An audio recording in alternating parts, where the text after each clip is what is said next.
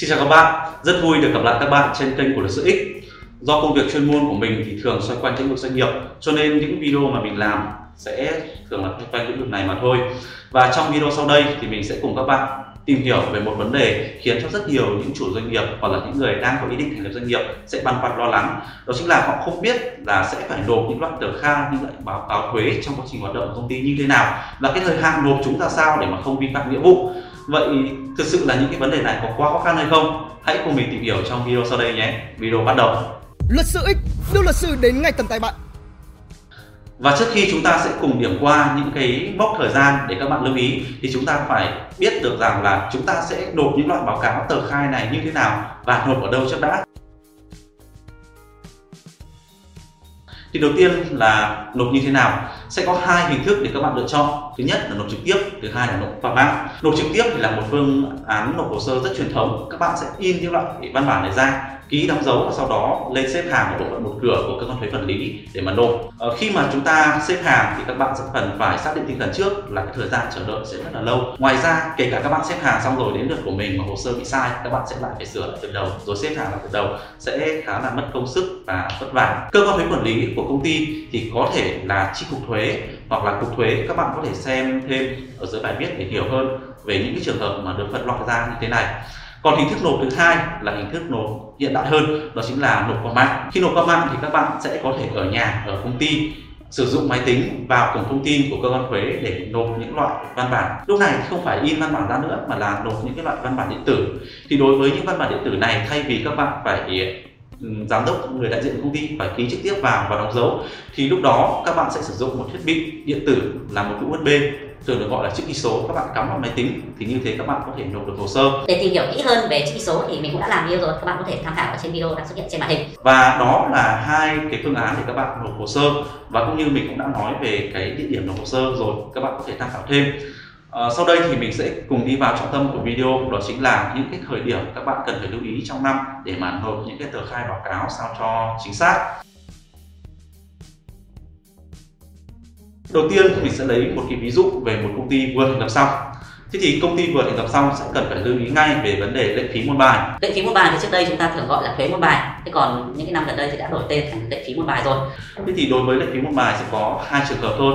Trường hợp thứ nhất đó là đối với công ty ngay sau khi được cấp giấy chứng nhận đăng ký doanh nghiệp mà đi vào hoạt động luôn ấy, thì công ty phải nộp tờ khai môn bài trong cái ngày cuối cùng của cái tháng đó. Ví dụ tháng có 30 ngày thì các bạn phải nộp vào ngày 30 là chậm nhất còn tháng có 31 ngày thì bạn có thêm một ngày để nộp à, đấy là trường hợp thứ nhất. Còn trường hợp thứ hai đó là sau khi thành lập xong à, sau khi được cấp giấy chứng nhận đăng ký doanh nghiệp công ty chưa đi vào hoạt động ngay thì lúc này các bạn có thể có cái mốc thời gian nó lâu hơn đó là 30 ngày kể từ ngày được cấp giấy chứng nhận đăng ký doanh nghiệp. Ví dụ các bạn là nộp hồ sơ à, được cấp giấy chứng nhận đăng ký doanh nghiệp vào ngày 20 của tháng trước mà tháng đó có 30 ngày chẳng hạn thì đến ngày 20 của tháng sau trước ngày 20 của tháng sau là các bạn đã phải nộp rồi. Tức là đến ngày 19 là các bạn nên nộp đi để mà đảm bảo. Còn nếu nộp sớm hơn thì càng tốt còn chậm nhất là phải là 30 ngày kể ngày cấp giấy chứng nhận đăng ký doanh nghiệp. Các bạn cần phải lưu ý rất quan trọng cái mốc này bởi vì nếu mà nộp chậm ấy, thì số tiền phạt cũng khá là tương đối. Tiếp theo trong quá trình hoạt động thì công ty không cần lo lắng đến cái tờ khai môn bài nữa bởi vì tờ khai môn bài đối với công ty thành lập xong thì chỉ cần kê một lần thôi chứ không phải là năm nào cũng phải kê khai. À, còn cái nghĩa vụ nộp thuế à nộp tiền môn bài thì khác nhé nộp môn bài nộp tiền môn bài thì năm nào cũng phải nộp. Chứ còn nộp tờ khai môn bài thì chỉ là cái thời gian sau khi các bạn thành lập thôi. Vậy thì kết thúc vấn đề môn bài ở đây. Chúng ta sẽ cùng chuyển sang cái loại báo cáo mà các bạn cũng cần phải quan tâm đó chính là báo cáo về thuế giá trị gia tăng và báo cáo về tình hình sử dụng hóa đơn. Đối với loại báo cáo này ấy, thì ờ, chúng ta sẽ phải chia ra hai trường hợp đó là đối với công ty thực hiện cái nghĩa vụ báo cáo theo quý và công ty thực hiện nghĩa vụ báo cáo theo tháng. Cụ thể tại sao được phân loại ra như thế này? Và từng công ty sẽ ờ, rơi vào cái trường hợp là báo cáo theo tháng và báo theo quý thì mình sẽ giải thích ở phần sau video. Còn bây giờ mình cứ nói về vấn đề thời hạn đã. Thì đối với những công ty mà thực hiện nghĩa vụ báo cáo theo tháng thì các bạn lưu ý là hết tháng này chuyển sang tháng sau thì chậm nhất đến ngày 20 của tháng sau là các bạn phải nộp báo cáo của tháng trước đó. À, ví dụ như là uh, báo cáo cho tháng 1 chẳng hạn thì đến ngày chậm nhất là 20 của tháng 2 các bạn đã phải nộp báo cáo rồi. Nộp sớm càng tốt nhưng mà chậm nhất thì phải là đến ngày 20 thì phải thực hiện.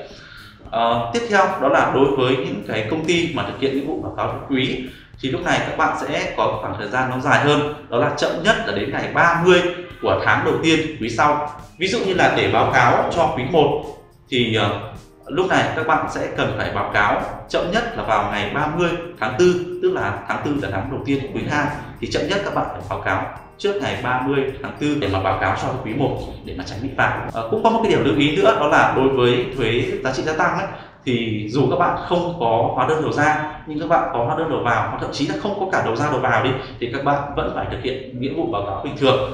Đối với những công ty mà không có đầu ra đầu vào không hoạt động gì cả thì có thể gọi là báo cáo trắng tuy nhiên vẫn phải báo cáo nhé chứ không được bỏ đâu bởi vì là bỏ là bị phạt.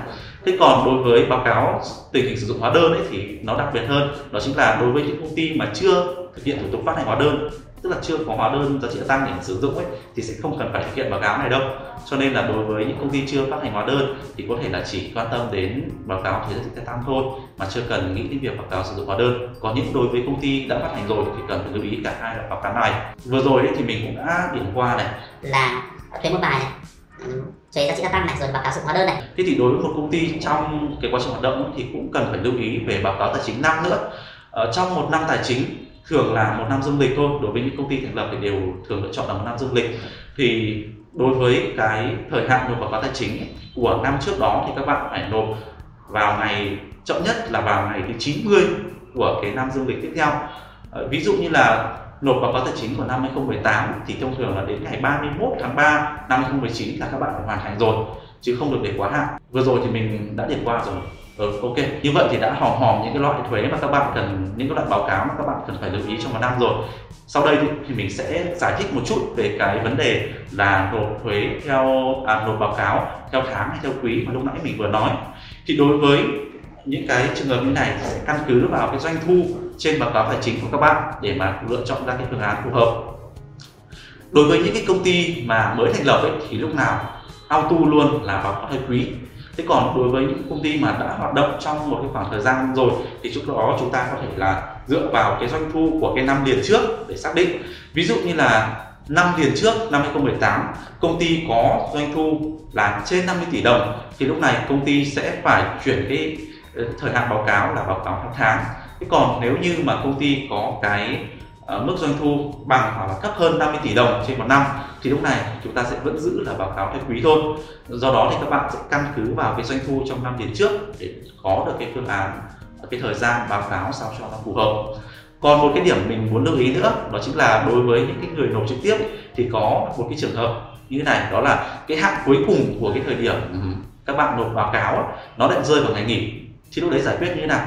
Ví dụ như là uh, ngày ờ, uh, 30 của tháng 4 là thời hạn cuối cùng của cái việc nộp báo cáo sử dụng hóa đơn uh, báo cáo thuế giá trị gia tăng của quý 1 năm 2019 mà nó lại rơi vào ngày uh, lễ ngày chủ nhật ngày nghỉ. Thì lúc đấy chúng ta phải làm như nào? Thì đối với những bạn nộp trực tiếp thì cái thời hạn nó sẽ được nhích sang cái ngày làm việc ngay sau cái kỳ nghỉ lễ đó thì các bạn đấy sẽ là cái thời hạn cuối cùng của các bạn để nộp.